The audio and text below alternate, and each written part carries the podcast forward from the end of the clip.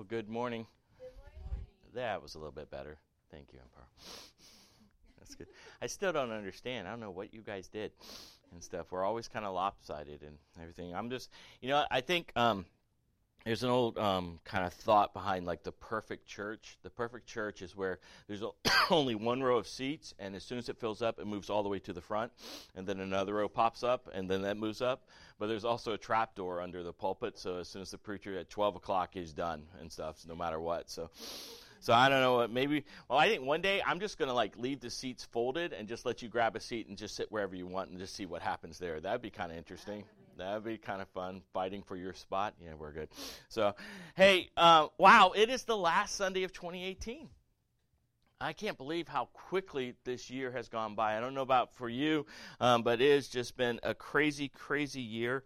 Um, there have been a lot of trials, there's been a lot of joys, there's been a lot of different stuff that just happened, change and transition. It's been a huge transition year um, for us here at the church, and, and, and, we're continuing through that transition, and things are happening. And, and, and so this morning, what I wanted to do is just take a little bit of time as I just kind of sat and thought about what am I going to preach about. I know we're going to start a whole new series um, starting next week.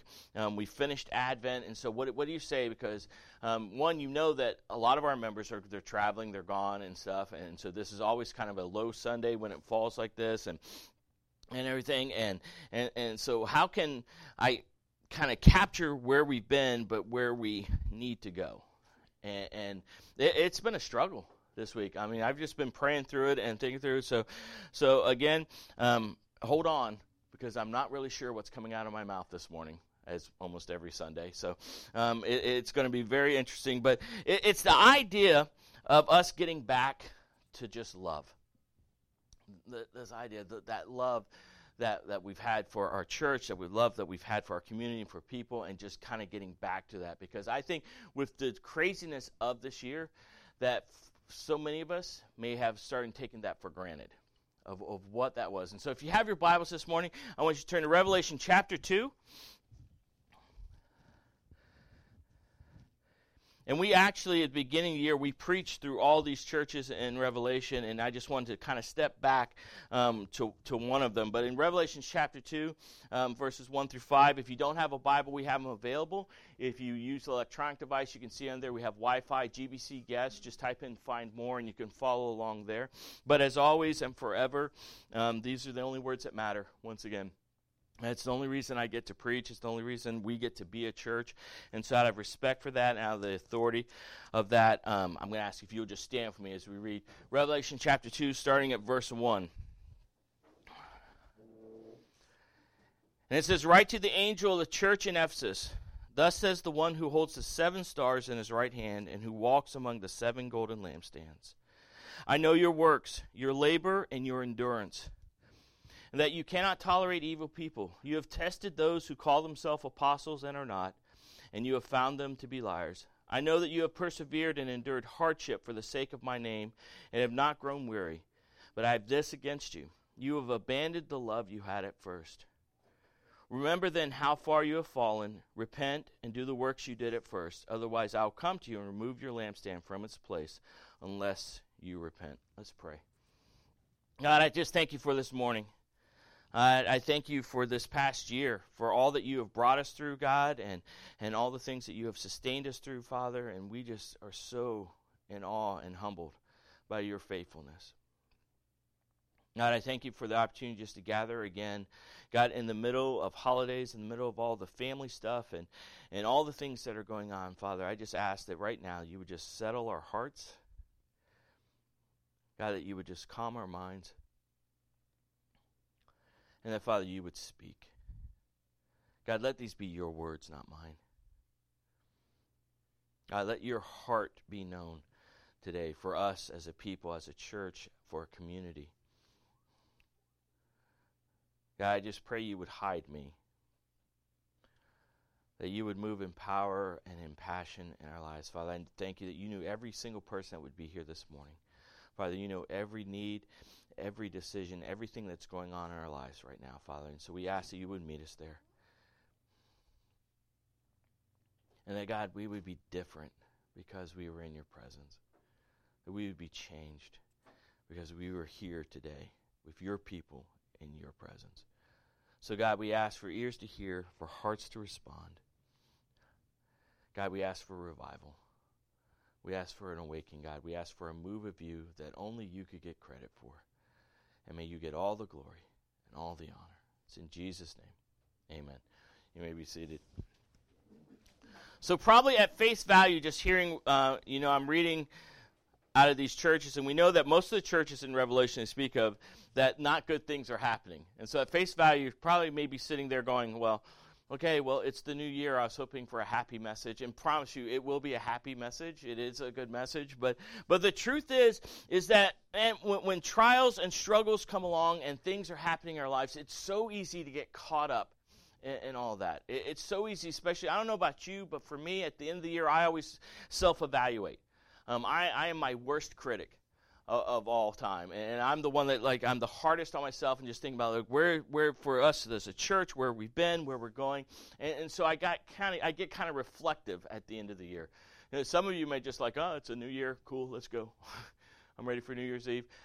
That's not me. I, I just really kind of reflect. And so, always at the end of the year, I'm thinking back, like, okay, what have we gone through and, and where, where we need to go and, and, and what's happened. And I remember the journey that we've been on. And if you've been around it all with us for all, um, you know, we're still a baby. We're, we're only three years old as a church. Um, this is our third year in this building, and, and we've seen God do miraculous things, and we've also faced like struggles and all this stuff. And, and it's so easy to get caught up in the work and get caught up in, in what needs to happen and what our plans and our strategies for our lives and, and, and all that stuff that we forget why. And, and I want to remind you this morning why we do it. I, I, I want to remind you that there was a moment in each of our lives that if you've made a decision to follow Christ, there was a moment where it became so real to you that it didn't matter what anything else was going on. It just it was overwhelming. You felt that love, you felt that excitement, that change, that transformation. And I just want to remind us this morning of what that looks like.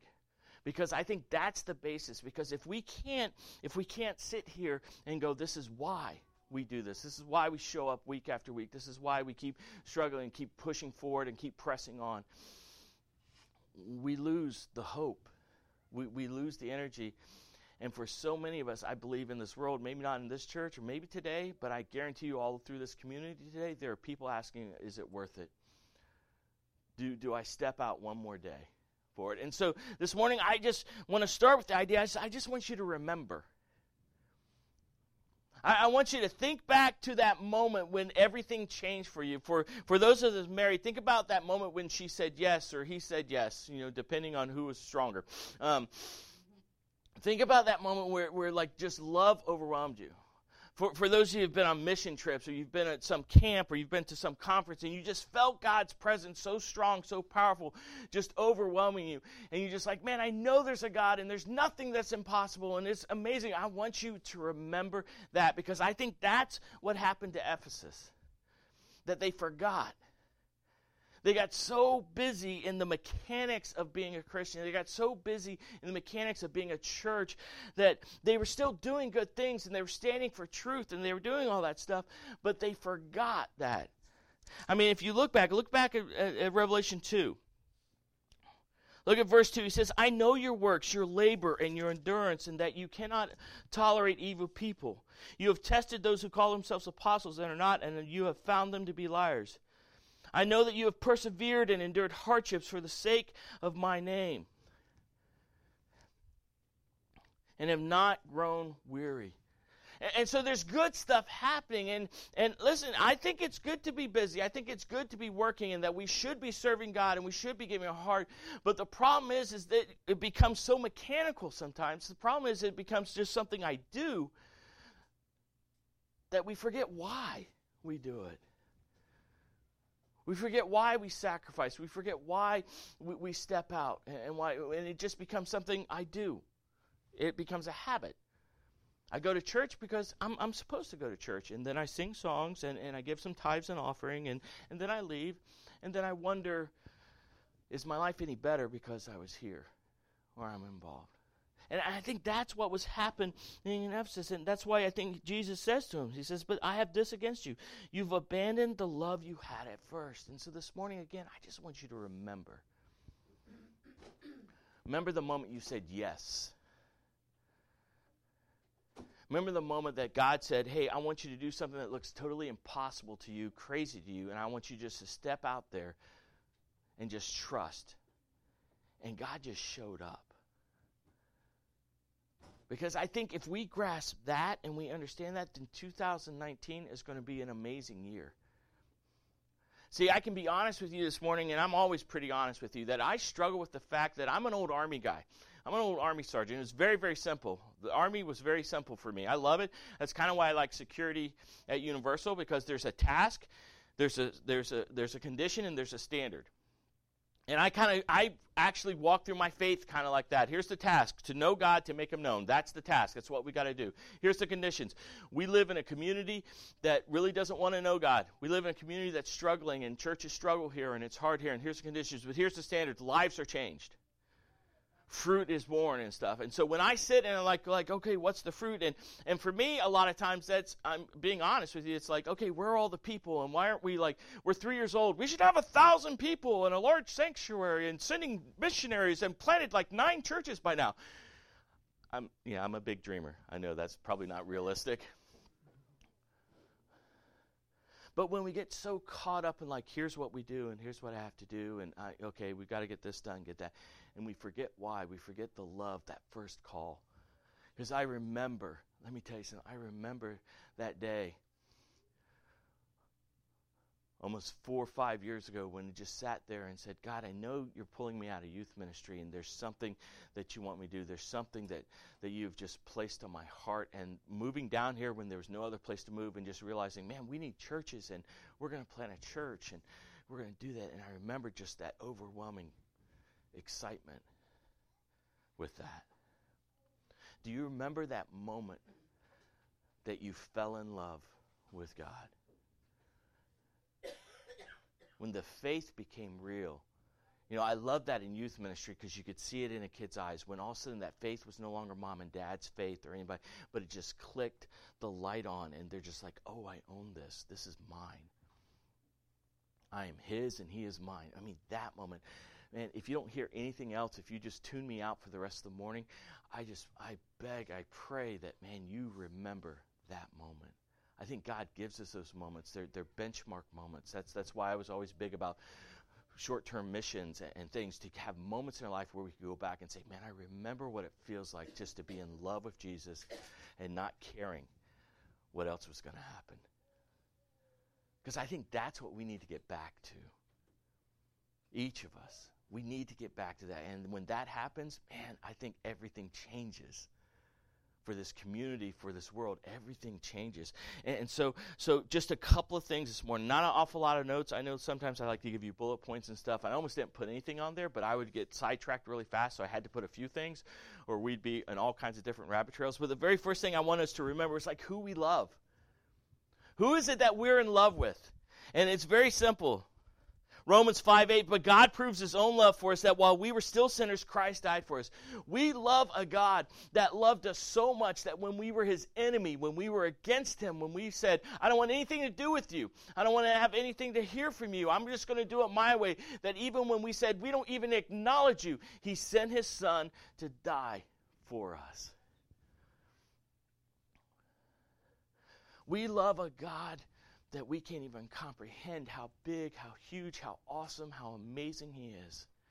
And for so many of us, I think we have made God so small in our lives.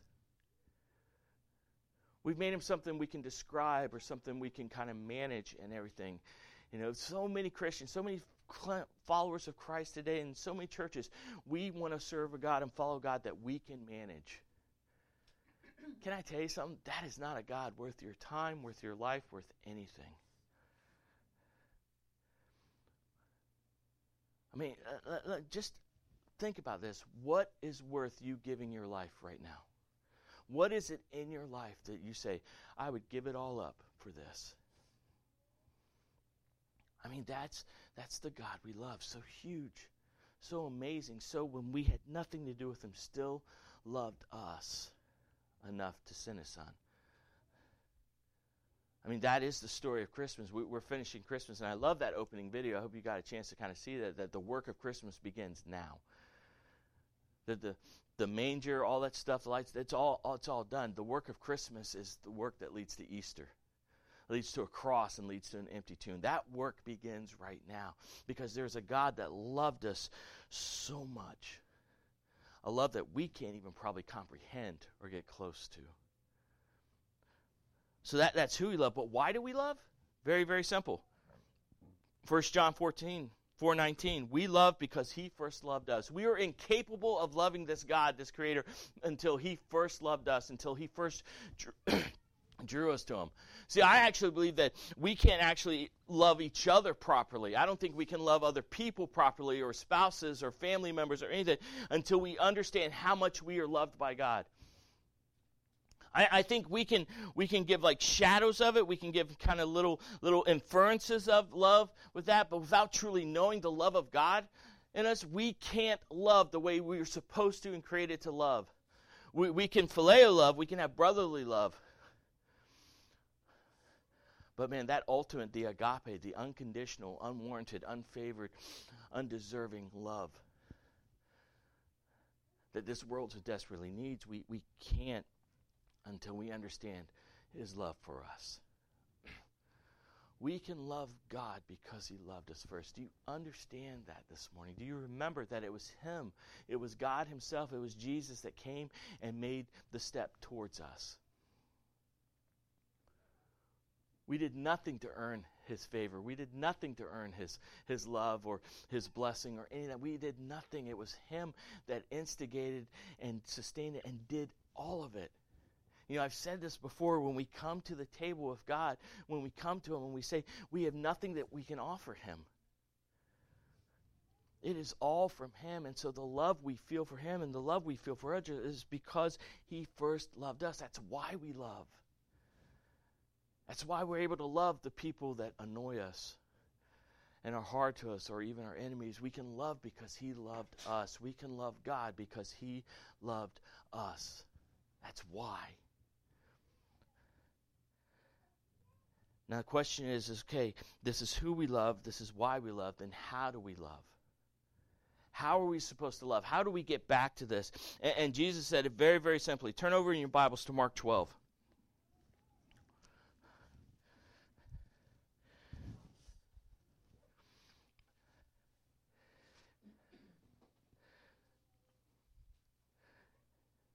In, in Mark 12, Jesus asked a question, what's the most important commandment and everything? And, and, and so here's this. And, and he, he answered with um, the Shema. It was, it was kind of a greeting they had for each other, but it had so much more meaning.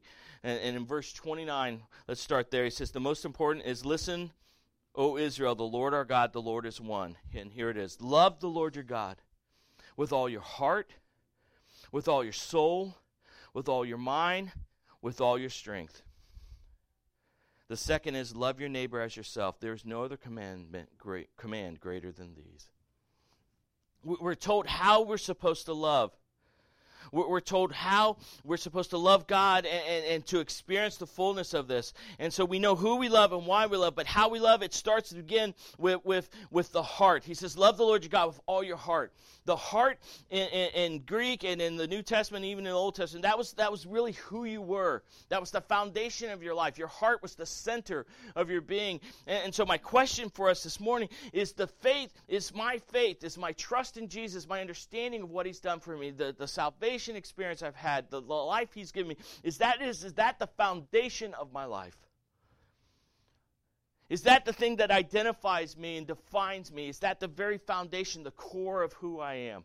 Because so often, I think we experience that and we get glimpses of that, but so often we take it for granted of all that Christ has done for us, all that Christ does for us, continues to do for us, all the promises, all the blessing, all the all the power, all the joy, all the peace, all the fruit that he promises like this is for you. The very foundation of my life is my faith that I am a sinner and I have a great savior. And I have been changed because of that. With my heart is at the very foundation because I believe in our world today, especially in our culture, we're getting more and more to the point where we're trying to make everything else a foundation. My foundation is my job or my family or my success or my bank account or my retirement or this or that and that becomes the foundation. The problem is that is building a house on sand. And if you remember the story when the winds come and the storm and the water rises that house falls and great is its fall but blessed is the man who builds his foundation on the rock, on my faith. It's the one thing that's never going to change. Your jobs, your friends, your family, everything, it's going to change. Where you live, it's going to change. We, we are the most transient culture, transient generation that we, we have ever seen. So back in the day, you know, back in the day when my dad, the West Virginia hillbilly and stuff grew up, like you got a career, you got a job, you stayed with it for like 30, 40 years, you retired, you stayed in the same town, that was it. Now it's like every like 5 to 10 years people change entire careers. We just pick up and move because we have Facebook, so it doesn't matter how close we live because you're my friend. Poke you. we can stay connected, we can do all that. And so we live in transit. And so in a world that is always transitioning, isn't it good to know that there is a foundation that never changes? That is God. He is the same today, tomorrow, forever. Nothing changes with Him. Is that your foundation as you step into this new year? Is that become who every who you are? But not only that, he says, love the Lord your God with all your heart and with all your soul. Your soul, man, that's that's who that's your personality. That that's who comes out. Can I ask you something? Does your faith define you? Is faith the thing that defines how you react or how you act or the things that you do? Is your faith the thing? Is your belief in a God that loves you and your love for God, is that the thing that defines you? That when people look at you and say, he, he does this, he does that, but man, I see faith in that person. Because that's what we're commanded to do. and, and I love the video we showed because it's not an option. This is the command to love the Lord your God with all your heart and with all your soul. Is that the thing that defines you when people look at you? Is that what they see?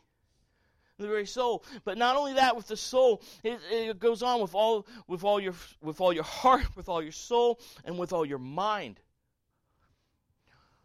When the storms come, when transition comes, when change comes, when, when things aren't working out the f- way you expect them to work out, what's the first thing you think of?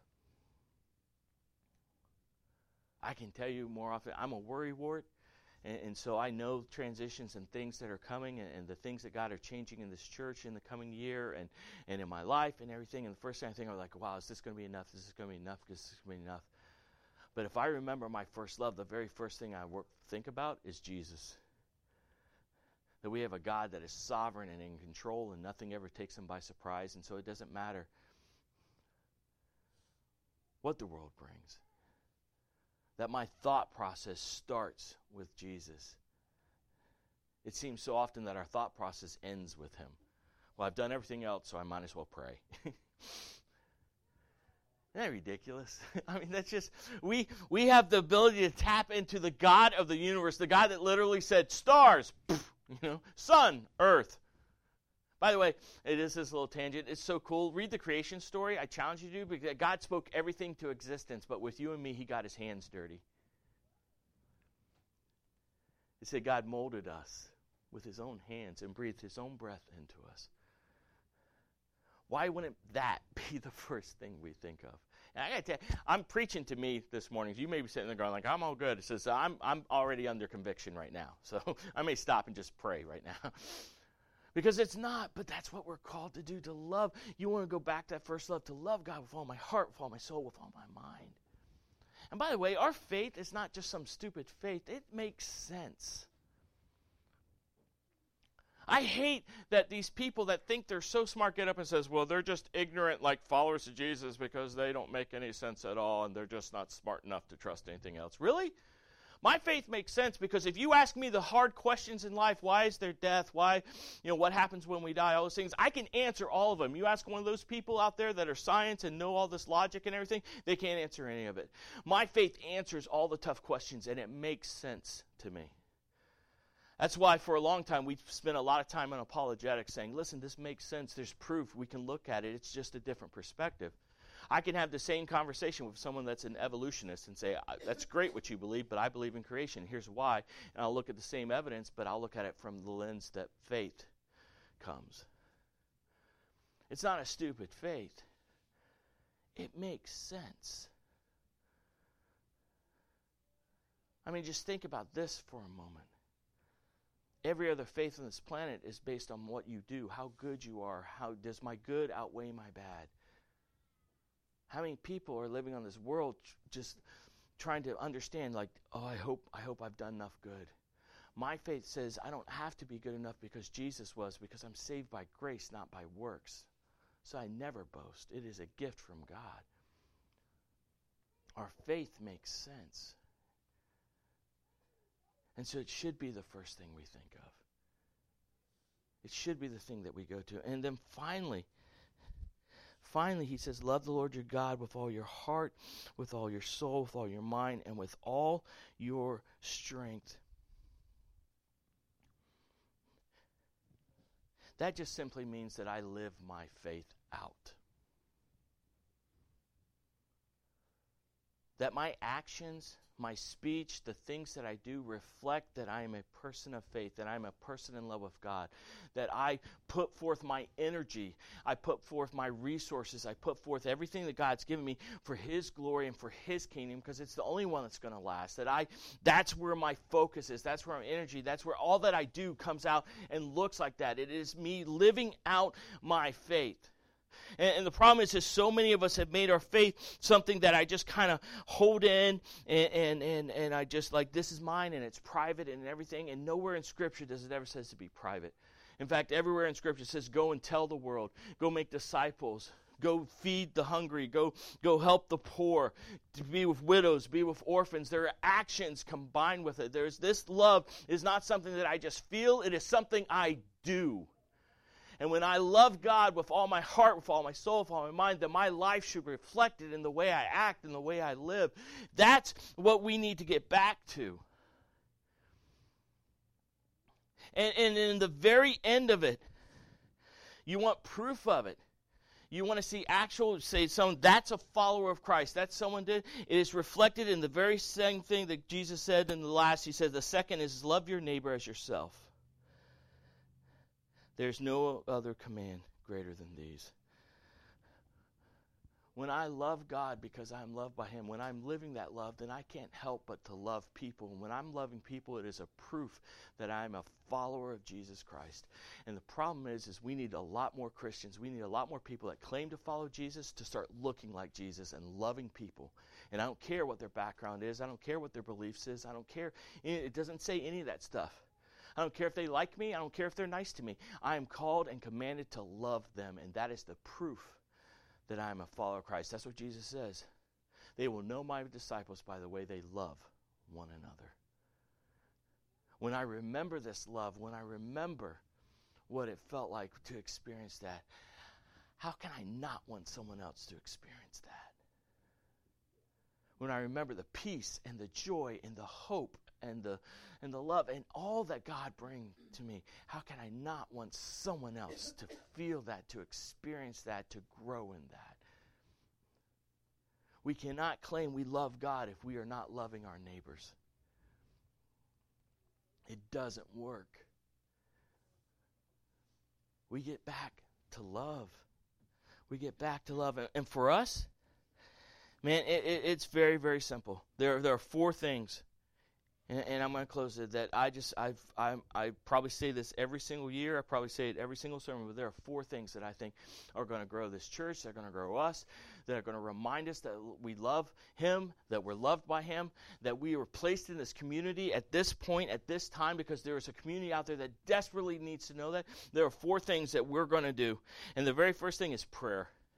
Listen, this church started because people prayed. This church thrived because people prayed. This church happened. We're in this building because people walked around neighborhoods and they prayed and they prayed and they prayed for their neighbors and they prayed for the community and they prayed for the leadership of this church.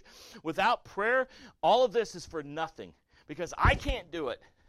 I don't have the strength. I don't have the ability. I don't have the wits. I don't have the smarts. I don't have any of it that makes this church happen if we're not praying.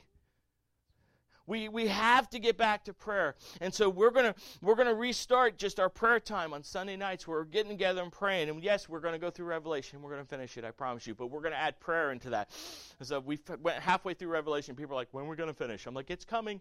Or it may just happen and we won't have to finish it at all. it's getting a little crazy out there. But but we're going to pray. I'm rebooting. We had a, a program here called Bless Every Home where you got the names of your neighbors around you, where you could pray and then hopefully meet them and have a conversation and serve them and everything. I'm erasing everyone that was on that, and we're going to start fresh, where you're going to get a list and we're going to start praying people.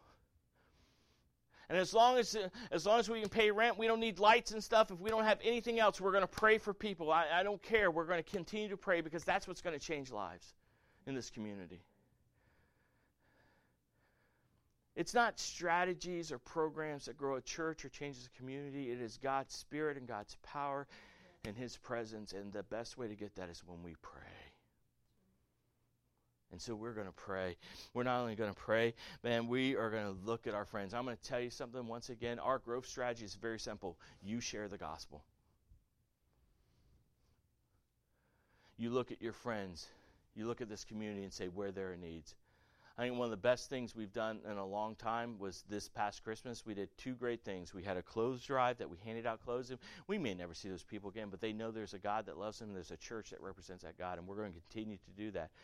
We showed up at a we showed up at a hospital and walked around and sang Christmas carols to people that weren't going to experience Christmas, and we saw people that were so blessed. And so we're going to outreach and we're going to share the love of God but we can't do it just as church. Every individual has to make a commitment. This is the year that I'm going to open up my mouth and I'm going to tell somebody about Jesus.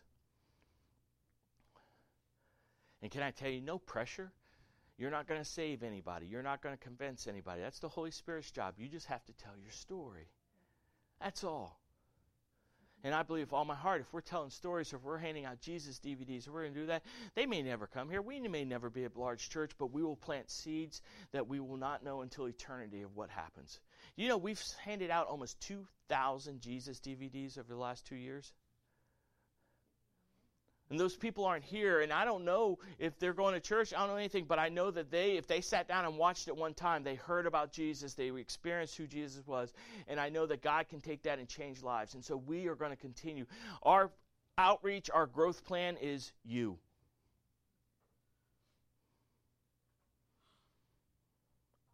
We don't have the big facility and lasers and all that really cool stuff and, and all that stuff and, and, and, and like the band that's for David Crowder's not going to come in here and lead worship for us.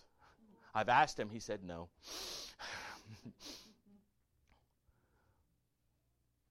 that's our plan outreach. And then, man, we're going to love each other and we're going to love our neighbors. And we've started this and we're going to break back into it. We're going to have home groups. This is my prayer. And I don't know how it's going to happen. And I don't know how God's going to raise up people, but my prayer is that every single neighborhood in this area, and I've got a list of them. I think it's back on the thing. I've listed every neighborhood. I messed up on one neighborhood. I thought you guys lived in a different neighborhood, so you're in there already. But my prayer is that one family in every neighborhood that God raises up and they start a home group. In every subdivision, in every apartment complex, that there's some kind of home group, that there's some kind of Bible study that's reaching out to their neighbors. And we're going to do that because I think to grow bigger, we have to keep growing smaller. I think people will enter your homes faster than they'll show up here on a Sunday morning. And they'll hear about Jesus because you're going to lead them. You will become pastors of small home churches all through this community. That's my prayer, and we're going to focus on that, and we're going to do that. And then finally, and I believe with all my heart uh, that families are the most important thing, and we are inundated with kids around here. I want to see children's ministry happen and not just not Sunday mornings. I want to see us to start a, a kids club that meets like on a Wednesday night when all our home groups are meeting. I want to see, but that's going to take volunteers. That's going to take teenagers. And the, if you're a teenager, if you're young, or you know a teenager, and they say, "Well, I'd like to be involved in some type of ministry." Here it is. I want our teens to help run our children's ministry. So they're experiencing their faith because they're living out their faith. They're mentoring the little kids and they're telling them about Jesus.